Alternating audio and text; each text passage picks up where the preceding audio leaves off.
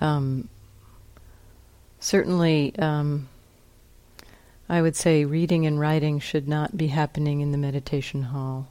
Um, sleeping also. I mean, if you're doing lying meditation and you fall asleep, um, one thing um, sometimes we do on these retreats, if if uh, you know if somebody just falls asleep and it's silent, you don't need to worry about that. But if somebody starts to snore, you know, you're welcome to get up and touch them gently on the arm or the leg and um, if you have that experience when you are doing lying meditation, you will know that that's what it means if somebody is touching you.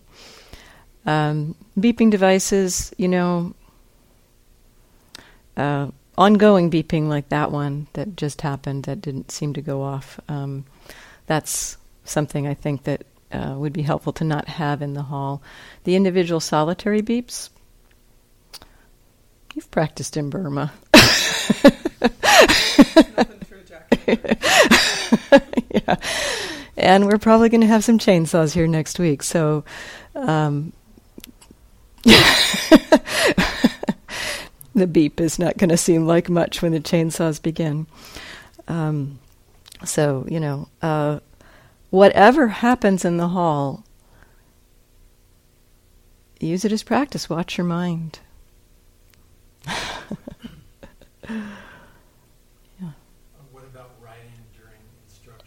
Oh, oh, that's fine. Yeah, yeah. Writing during the instructions and the yes, no problem.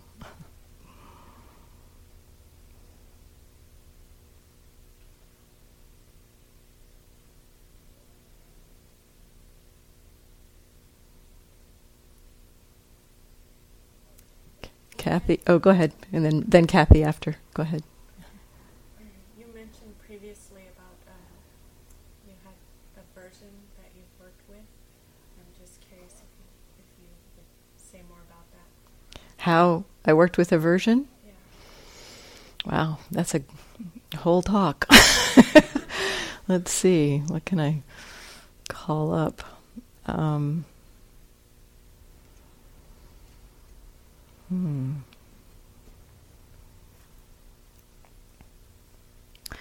So, um, first thing I think I'll say is um, many of us have kind of propensities to various patterns of mind and um, um, the kind of three root unwholesome tendencies of greed, aversion, and delusion, each of us may have a kind of a, a tendency more towards one of those than, than another. Um, some people seem to orient towards um, when when something feels off, they orient towards how can I find something that feels good. You know, when other people, when something feels off, they orient towards how can I get rid of this thing that feels off? How do I fix this or change this or control this? Other people may orient towards um, being confused. I don't know what to do here. What do I do about this? Um, so each of us has a kind of a, a may have a kind of a tendency towards one or the other of those.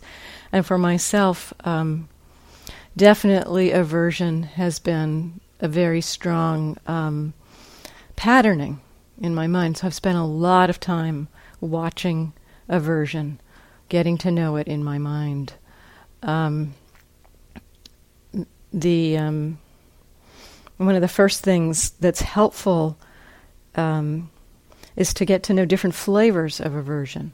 You know, there's so many different um, ways that aversion manifests. I think I mentioned some of them the other day. Um, can be really um, subtle, like irritation or annoyance. Might be more uh, obvious, like hatred.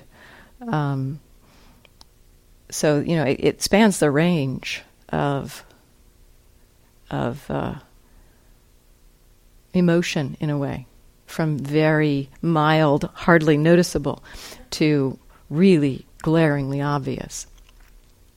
And actually, for myself, um, looking at a, a, form of aversion was my very first meditation practice. When I first met the Dharma, I wasn't interested in sitting, but I was interested in understanding my mind. And in particular, at that time, um, there was a situation in my life that had created a lot of pain and a lot of anger at a particular person. And I found that the the anger was basically uh, running my life, making me almost non-functional at times. I was in the Peace Corps at the time, and I was working in a, a development bank, and I would be sitting at the computer. I was a computer volunteer. I had volunteered my computer services to help this development bank. And I would find myself sitting at the computer frozen in a rage in my mind. And um, somebody sent me a book on the Dharma. And I think I mentioned this the other day. I don't remember. Um, and something I read this book, and I didn't understand much about this book. I mean, I didn't understand. It was it was Everyday Zen by Joko Beck, and I didn't understand much about what it said. I did get this little glean this little bit of information that it might be helpful to observe your emotions rather than act on them. And my initial response to that was, well, how's that going to help? You know, what good is that going to do? Observe my anger? Isn't that just going to make it worse? But um, something must be. It's the third the third, I'm just feeling some some metta, compassion. Um,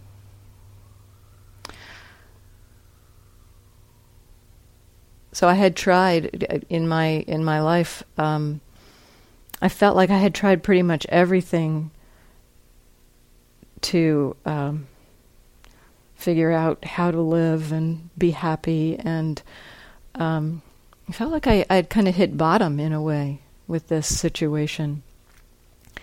So something in me just said, well, you know, I've tried everything else and nothing else has worked, so I might as well try this. I'm turning to look at my anger. And um, I did I wasn't interested in sitting meditation, but I was interested in understanding that anger in my mind in my daily life because that's where it was happening. You know, I was, you know, sitting at the computer, walking down the street. I just find myself non functional, um, absorbed in this rage. And so the very first practice that I did was really simple. It was just, I committed to myself. I would recognize and be aware. And I didn't even know what it meant to be mindful. You know, what does it mean to be aware of anger? It's like, I don't know. What does that mean? Um, but, but I did just practice this really simple thing of, well, committing to myself, well, whenever that happens, I'll just recognize it. And so I started that, and and um, when the anger, when I first noticed, the first time I kind of became conscious of the anger. And, re- and remembered that I'd told myself I'd pay attention to it. I'd you know try to follow this teaching that I'd read in this book. Um, I was in a full blown rage when I woke up into it. And it's like, wow, I said I'd be aware of this. What does that even mean? I don't know. But yeah, angry. Yep, I'm angry. Okay, yep, I know that. And the, the it's like, what do I do with this? I don't know what I do with this. I guess I go back to work. And um, that actually, in retrospect, was pretty powerful because I saw in retrospect that having seen the anger and noticed it. Oh, anger is happening. I could go, go, go back to work. Before I wasn't able to work. So just that very simple practice of, I mean, this for intense, intense emotion. That very simple, simple practice of recognizing that it happens. It can be that simple. I used that practice for uh, a number of months. Just that. I mean, that's all I could understand from this book. You know, this book. I didn't have any teachers to tell me what it meant, or you know, what it meant to pay attention to my body, or how to pay attention to my body. It was just so I was just essentially recognizing, yes, there's anger present, at the grossest, most obvious level. And that one thing ended up being really potent. Because over the course of the next few months, as I watched, um, I began seeing that um, as the mind re- remembered about this practice that I had set up for myself. You know, the mind. I, when I when I remembered, when I was angry, and I remembered, yes, I'm angry. Be attentive to this. I noticed over the course of several months that um, that the remembering about it happened earlier in the cycle of anger. So I was not spun out into a non-functional rage. It was more like a normal anger. Much easier to take in, much easier to be with. And then, you know, just keep, kept watching, kept watching, and it was it's almost like magic in a way. The way the the mindfulness, I, I knew almost nothing about mindfulness, what it meant. I I couldn't tell you, you know, I couldn't have told you what it felt like to be aware. I, nothing. I was just doing this really simple thing of recognizing anger. And um, you know, some months into this practice, uh, just uh, what I had done was like orient, kind of commit myself. Whenever I notice anger, I'll wake up for it.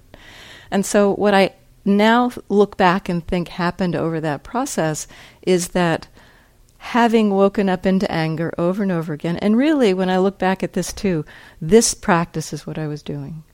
You just notice what's obvious, wake up, notice what's obvious, and move on. You know, keep going.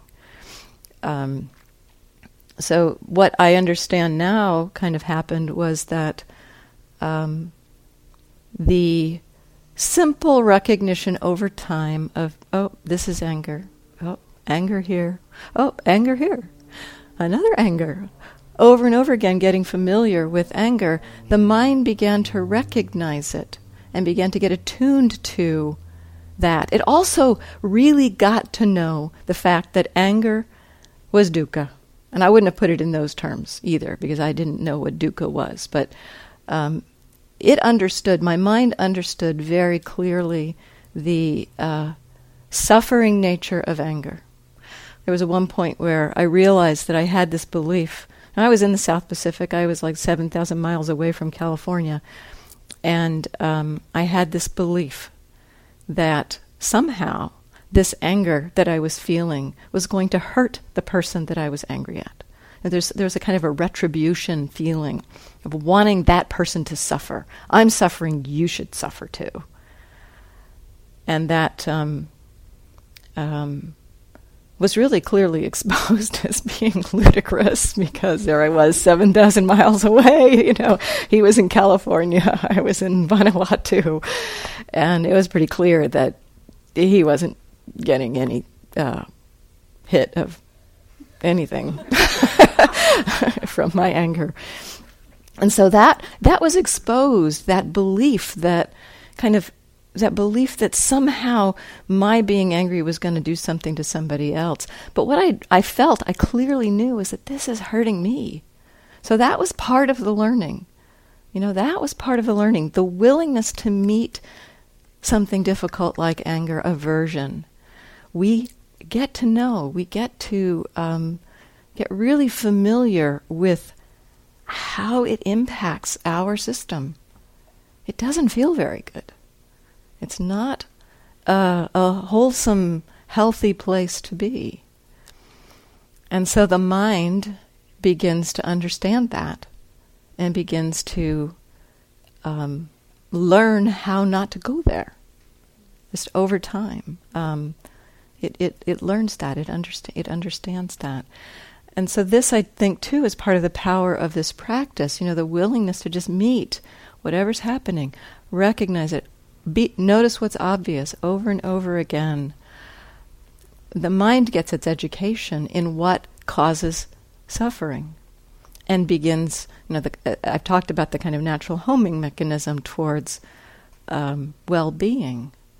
To me, this is how it works that um, in being mindful of unskillful states of mind, we learn without question, this is not helpful. And then just to continue this story, um, several months of observing this anger, it's kind of like I, I think the mind got really attuned to you know, just the the initial arisings of, of anger.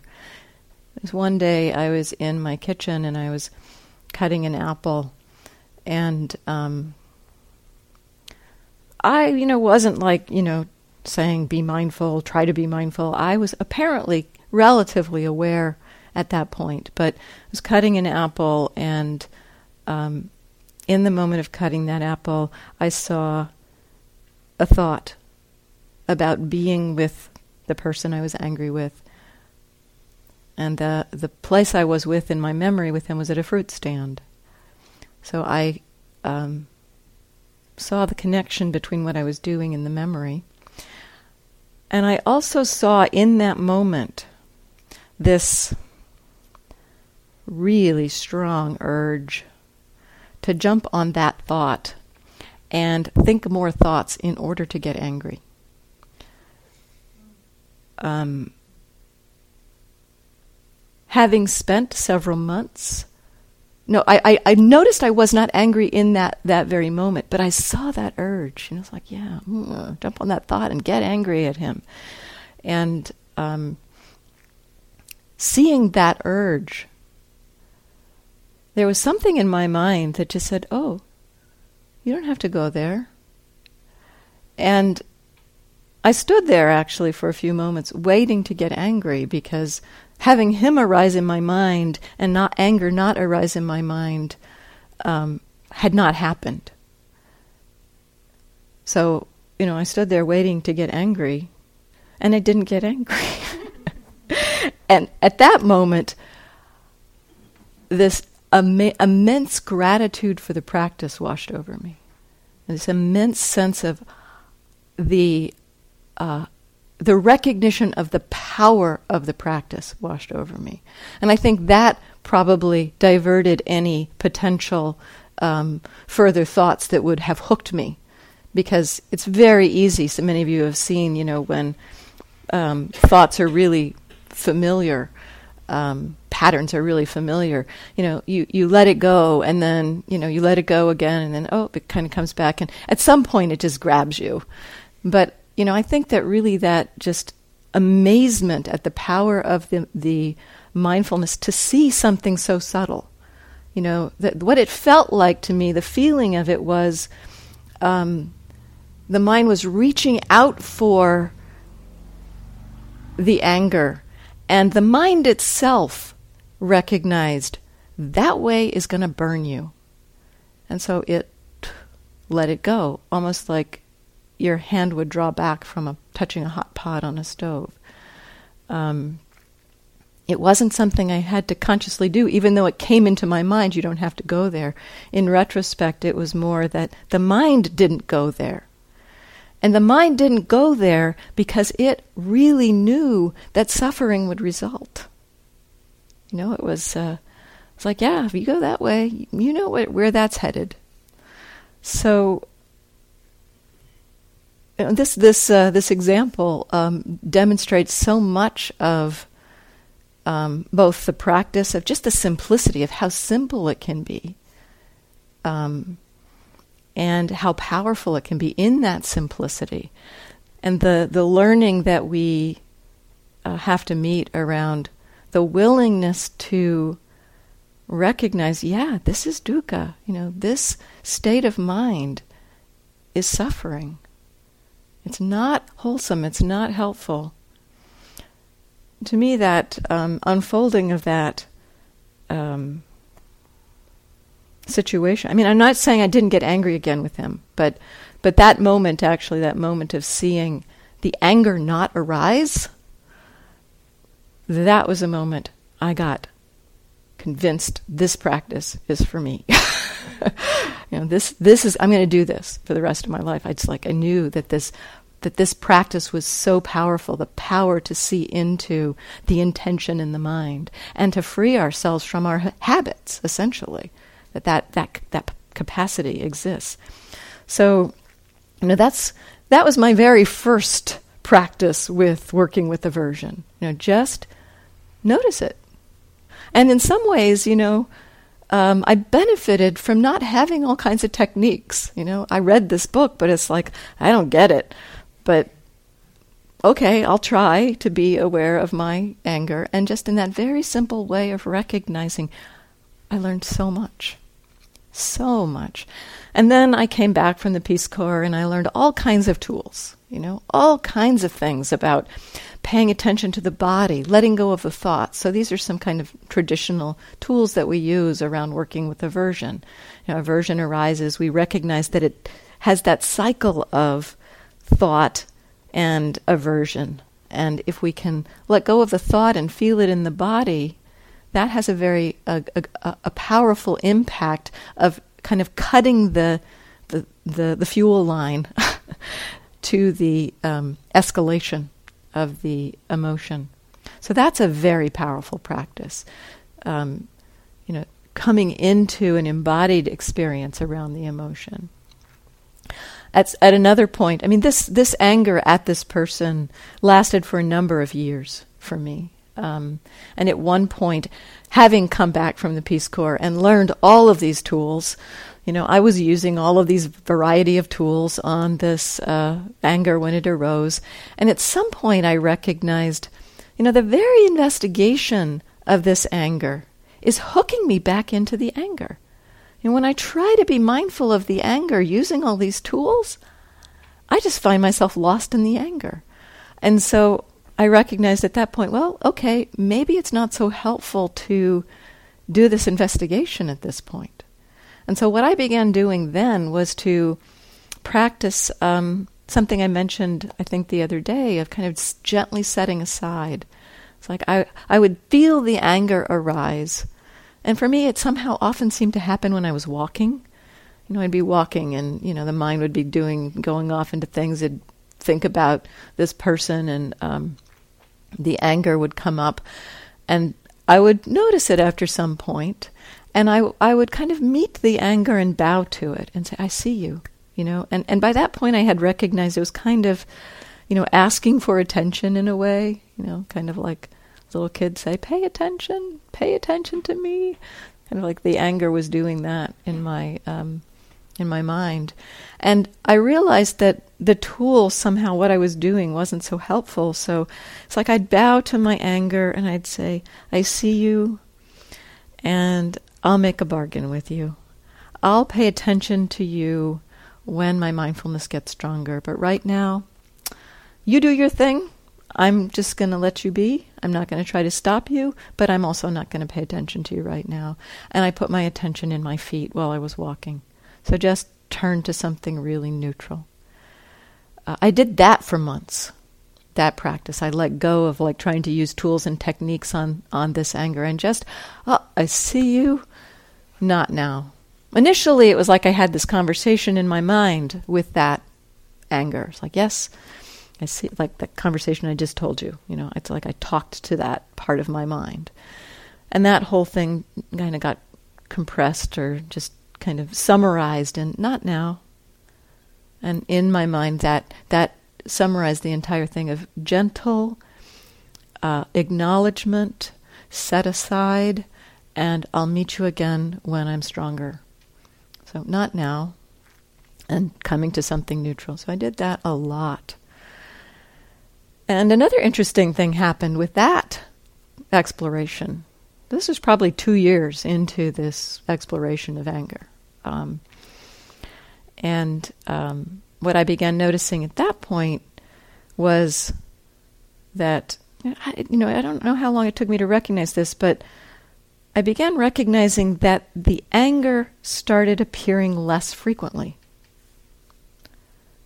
You know, that, uh, you know, it would be like, you know, every week maybe I'd see it, and then every couple weeks, and then every few months, and and then one day the thought arose in my mind, wow, it's been a long time since I felt that anger. What happened to it? And then in that moment, of course, this person ap- appeared in my mind. Thoughts about this person appeared in my mind.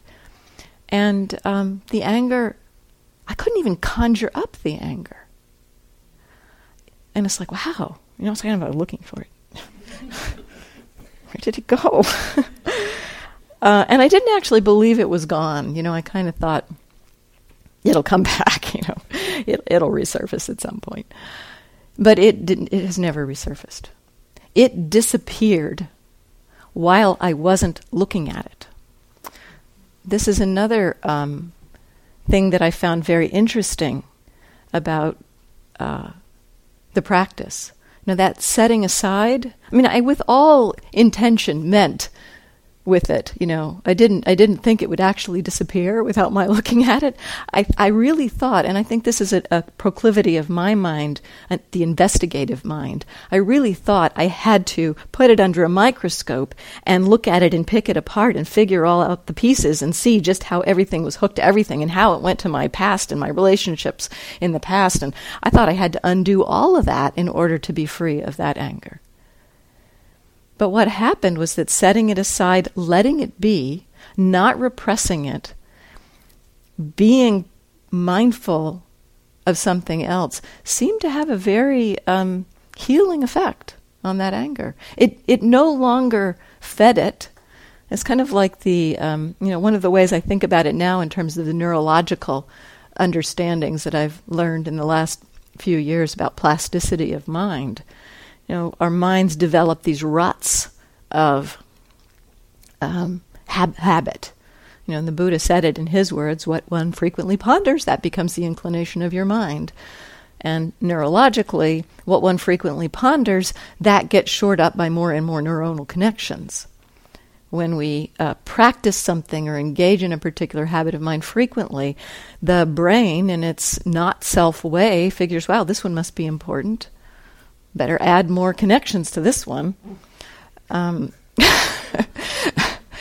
so, um, in the not using that, something I, I, learned through the, the What the Bleep movie. Did you see that What the Bleep movie? Something I learned from that one is when we don't engage in a pattern. You know, when we stop engaging in a pattern, those neurons basically, in their not self way, recognize, oh, this one's not so important anymore. Those neuronal connections disappear. So that's my understanding neurologically what happened there. It's like just, you know, set it aside and didn't engage with it. And eventually, over the course of quite a while, the, the mind just like let go of all of those hooks to that pattern. So there's some really simple ways that are really powerful for working with aversion. You know, we can talk about some of the complicated, more complex doing tools, and we do that a lot on our on our retreats. You know, it's like how to work with these difficult states of mind. But in my own experience with this very difficult, very potent state of mind, the two practices that were most powerful were the most simple. Just notice it. Just notice what you notice. Notice the obvious, and notice it. Set it aside without, a, without aversion. Those two were the ones that really freed, helped to free me, and gave me immense understanding. The first one gave me immense understanding about my mind's relationship to the anger. The second one allowed it to release. So, Kathy?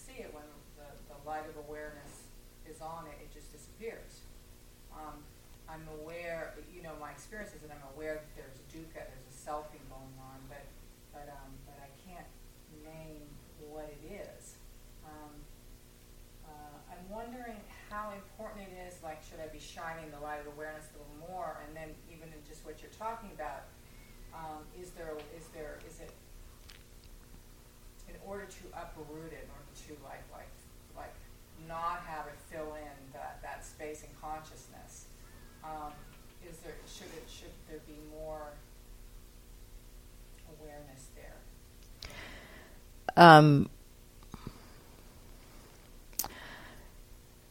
I think, I mean, what, what you describe is that as, as soon as, I mean, as soon as you um, kind of turn your attention to it, you know, it kind of lets go, right? Um, I've not found it helpful to try to hold on to defilement in order to look at it. Um, the um,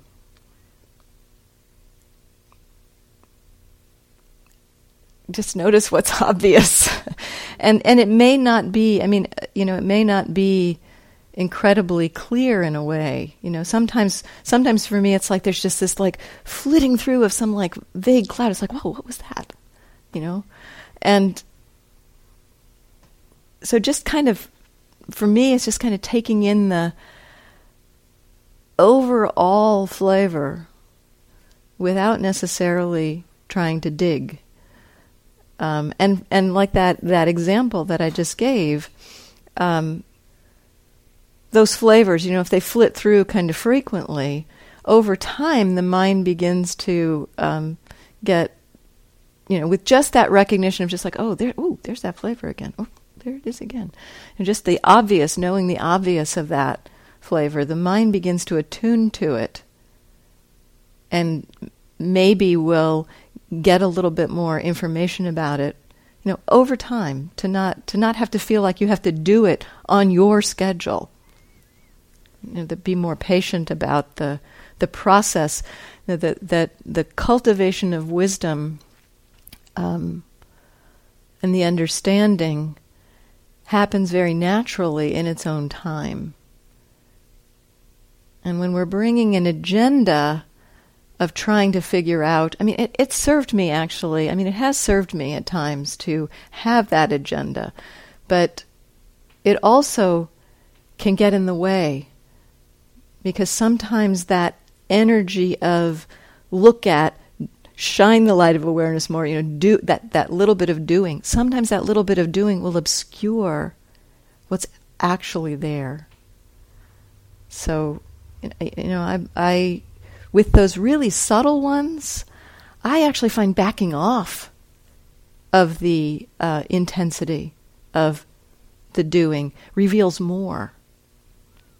So, you know, play with it in your own experience and see see what happens.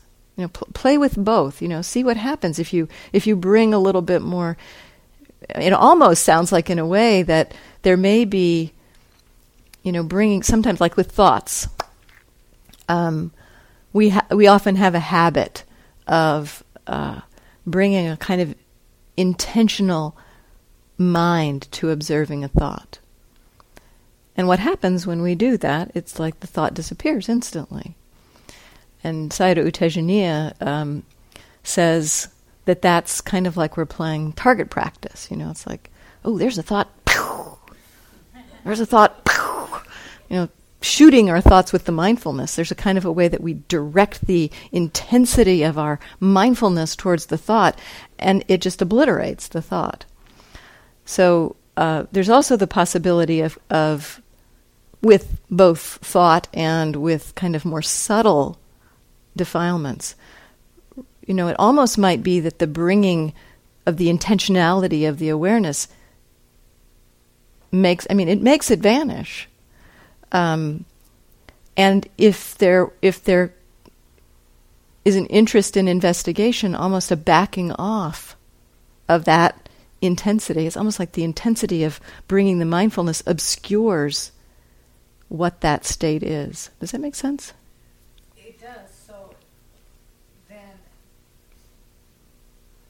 investigating it, investigating that, because I'm, I'm kind of an awareness that there's dukkha, there's some selfing, you know, and, and so um, and it sounds like what you're saying. In order to get to know it um, more fully, uh, well, first that it actually,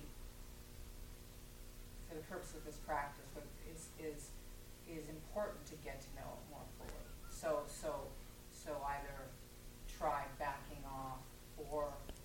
seeing what, what, what is the skillful thing to do to, to Yeah, play play with both. but, but to actually to get to know it. Yeah. Like if I can just say this is dukkha, but but it's really most helpful to actually do some do Well- one or the other to get to know it more fully. Well, I would say it's more of not doing to get to know it more fully.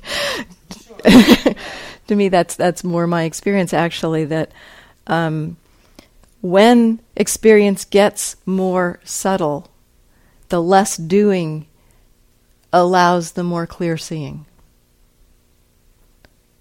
So you know that. It, so playing with it yourself and seeing is it you know if you do something, if you bring some kind of active investigation, can you really investigate those subtle states, or do they just you know disappear or kind of feel like they're you know how you know mercury is you know if you try to push on mercury it just like goes into pieces you know it's kind of like that you know it's like it's like the energy of that doing choosing oh i want to look at this makes it go away whereas the less doing allows it to be seen uh, that's actually been something in, in many ways I've discovered. Um, looking at the breath, for example, you know, as the as the breathing, um, as the mind settles in concentration, you know, the breathing gets more and more quiet. You know, it gets more and more subtle, and um, to be able to have the uh, mindfulness meet the more subtlety, it's like the mindfulness needs to get quieter to meet that. Similar with these, um, you know, more subtle states of mind. The more quiet, settled back the mindfulness is, the more it can receive the subtlety. So this sort of follows on that. Um, I, I wonder whether that backing off not only came with subtlety, but also were you an over efforter to begin with? Oh, certainly, yes. And, and Yeah. the reason I'm asking that is that, you know, in some of this, being with this space that just feels like availability, um, I, I guess I have a little bit of a concern that if I'm, you know, it seems like it's very Hmm. and even, you know, so I don't yet see a lot of shift in it. It just seems to settle into that state where I don't need to get up. And are you um, aware, clearly aware of that state? Yeah, Mhm. I'm clearly aware of the state, and it's just very long and continuous. So I guess my question is, over time, will more become apparent, possibly, just by sitting in that state, or am I? Check your relationship with the state. Well, it's enjoyable, but Are you, yeah, so notice the enjoyment. okay. um, and um, you know, is there? I mean, partly there is this question, perhaps in there: Is this enough? Yeah. So is that hap- is that, is that? But is that happening in the state? Is this enough? Shouldn't something be happening? No, I'm just, I'm just totally happy to be in the state. Okay why I'm. I guess I'm asking the question after it. Um, you know, different minds have different ways in. Just, just you know, bring bring the, you know, be aware of that state. I mean, there's nothing particularly you need to do with it. Notice your relationship. If you set, settle in that state and stay there for a long enough time, something will change.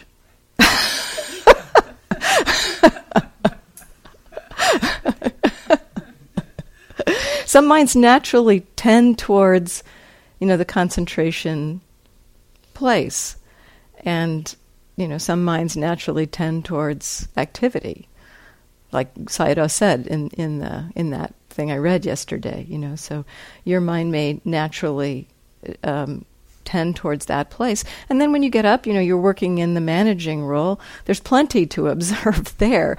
You know, you don't really need to bring up things or you know, it's like, oh, oh, I'm in this state of calm. You know, what should I be observing here? You know, what should I bring in to look at? That's doing. That's you know, constructing. So you know, just just settle, settle in there. And uh, if you start to go to sleep, you start to space out, get bored. Notice, notice your relationship. Notice how that how that happens. Yeah. Josh. Um, I noticed during the Dhamma talk this morning, my mind was like putting a lot of effort into staying present and paying attention. Um, and I'm wondering if that's something that I that I should be doing during like during the Dhamma talks, during the small groups, during like should I? Because that feels like it's very different from the practice I'm doing everywhere else. Mm-hmm. You can play with that and see what serves you. Um, for some people, it's really helpful to uh, consciously engage, think about, explore, you know, stay with instructions um, or uh, Dhamma talks. At other times, you know, it may be helpful to just kind of be doing, you know, you're more um, just noticing what's happening. I mean, you'll be hearing in that space, and sometimes approaching a Dhamma talk from that way, um, you know, while you're practicing, something comes in and is understood and applied and known and realized as you're listening. You know, the, the, the way of listening by, you know, using your conscious thought and thinking about and that will that can get in the way of that kind of um, recognition. So try it for yourself both ways. See what happens. See which is more helpful for you. And it sometimes it may be more helpful to actually listen, or it may be that part of the time you're. I remember on on one retreat and I would just kind of be sitting there, you know, just taking things in and letting it flow through, letting it flow through, and then something would come up, and and that would intrigue me. Something that in the Dhamma talk would come up, and and the mind would stay with that one for you know five minutes, and uh, and then it would move off, and then I'd just be you know listening. So it wasn't that I stopped listening. It wasn't that I tuned it out, and and it was just like it was more like what's applicable in this moment. You know, it was like with the, the with the the Dhamma that's being uh, offered. What's applicable in this moment, and what resonates in this moment.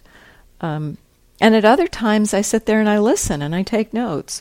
So there's no one answer. It's more looking at it uh, what's skillful for you. And um, you'll get to know kind of over time. Um, perhaps, you know, maybe your mind is feeling more settled and, and doesn't want to do that conscious engagement and just wants to receive the, the, um, the words and, and see what it does with them. At other times, it may be that there's actually the the sense of, oh, it would be helpful to, to listen to this.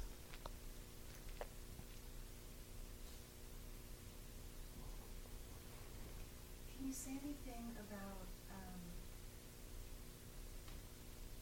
the awareness of the mind and applying the practice when you wake up from a nightmare or a dream? Because you know it's like your subconscious is kind of instead of repressing and you know going back to sleep and re-inviting that dream back in. Can you? The way I've worked with um, this kind of thing, I don't have too many nightmares, but um, um, in the waking up, you know, it's it's like getting lost in thought when we're awake. And it's like the mind has gone off into a world and thoroughly believed it. And then we wake up, and that chain of thought has had an impact on our being. Um, often, uh, you know, I've seen in my own experience that when I do have nightmares, you know, I wake up, it's like the whole body is kind of in a state. So the um, uh, the practice for me is to just recognize, okay, this is what's happening now. You know, to to be with the that's what's happening now. Let go of the of the um, I mean that the, the nightmare is gone, it's over. Um, you may notice in the being with that some of the images come back, you know, from the nightmare, that the, some of the images might be filtering back in. And then just notice again, oh, how do those images impact me? You know, what happens? So, oh, that image comes and then whew, I get a flood of fear through the body. Okay, there's that fear. Um, and uh, you know just to be with to be with it in this very uh, gentle way. You know, this just noticing what's obvious about the state. Now, sometimes in waking up from a nightmare like that, it's it's got a, it's got a real stickiness to it, kind of like some of our um, difficult patterns of mind have a stickiness to them. And if if you if you find you're kind of getting sucked back into the nightmare, then it may be helpful to turn your attention, you know, kind of do a skillful distraction, bring something into your mind that helps you to uh, let go of those um, those images. Um, a different use of this for me. There was um, a time, so this isn't related to nightmares, but there was a time when I was doing concentration practice on retreat, and I found that the mind, in trying to go to sleep, couldn't let go of that intensity of focus. So, in that way, it, there's a similarity that there's a way that the mind kind of latches onto something and can't let go of it, like having a dog with its teeth stuck into something. And um, what I what I decided to do because I needed sleep, I knew I needed sleep, um, was to put a really neutral thought in my mind that wouldn't have any um, hooks to it.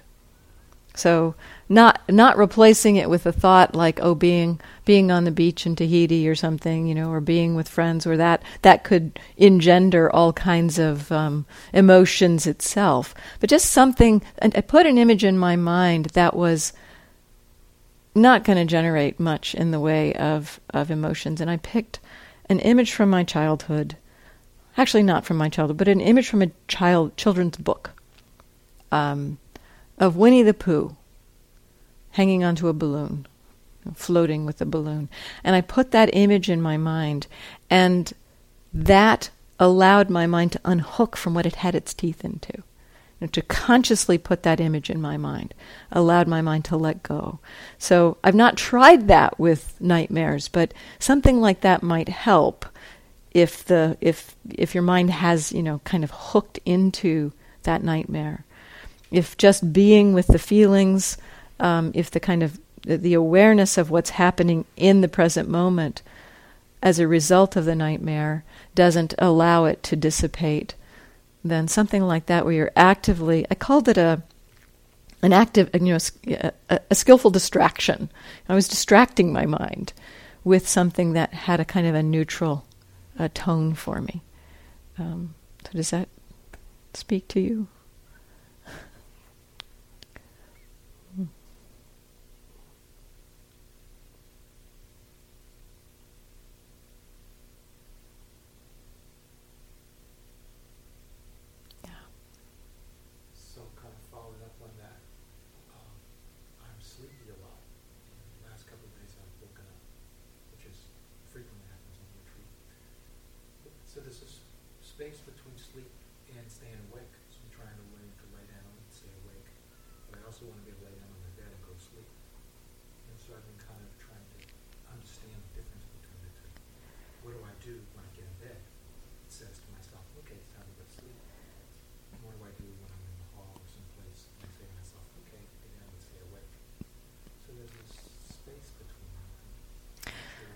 Yeah, for me, I've done I've, I've done quite a bit of lying meditation, and um, for myself, I have a posture that I use for lying meditation. Very specific posture, um, and that posture seems to help me know this is meditation time um,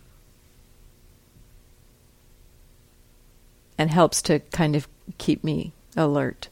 I have a sleeping posture, and that helps my mind to know, oh, it's time to fall asleep. Um, when I'm in that sleeping posture, I don't actively try to do the practice. Sometimes it's happening. You know, sometimes it's it's it's it's going. Um, and it is possible to watch yourself fall asleep and be aware all the way into falling asleep. That's possible. Um, but for myself, that that simple practice of having a specific posture for lying meditation helps between those two. Um, and also, when you feel like it's time to go to sleep, you know, sometimes actually, I heard one teacher say, you know, when people um, said, you know, I can't, I, I can't. It's like the mind won't let go of the practice. And uh, the teacher said, well, make the resolve. You know, say, may the mind stop practicing. you know, so consciously, you know, letting go. You know, consciously letting go of the practice. At least active, letting go of the active doing of the practice. You know, any conscious involvement in the practice. So much of this practice is not about active. Yes. Yes. Yeah. And and it's great to watch that. Actually, I mean, this practice has given me a, a great appreciation for just how far the mindfulness can go. I mean, watching myself fall asleep. It's possible. So there doesn't have to be such a dividing line. And, um, you know, if the mind is tired enough, it will, it will fall asleep. So why don't we stop there and just take a few minutes to settle in. And just how you are right now.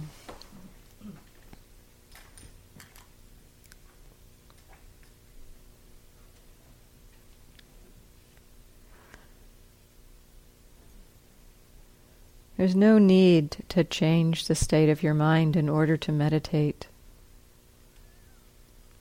If you're aware, that's enough.